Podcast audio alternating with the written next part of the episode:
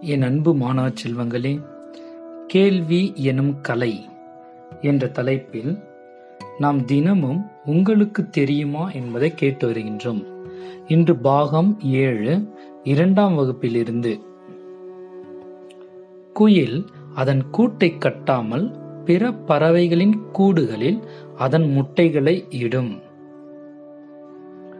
ஒரு மரத்தின் வயதை அதன் மரக்கட்டையில் உள்ள ஆண்டு வளையங்களின் எண்ணிக்கை கொண்டு அறியலாம்.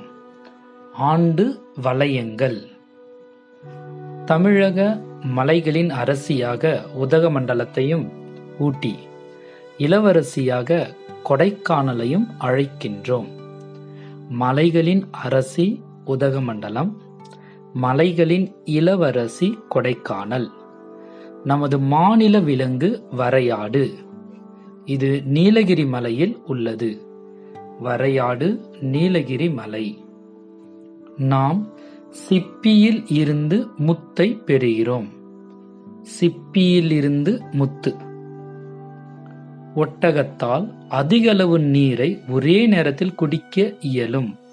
நீரும் உணவுமின்றி ஒட்டகத்தால் பல நாள்கள் உயிரோடு வாழ முடியும்.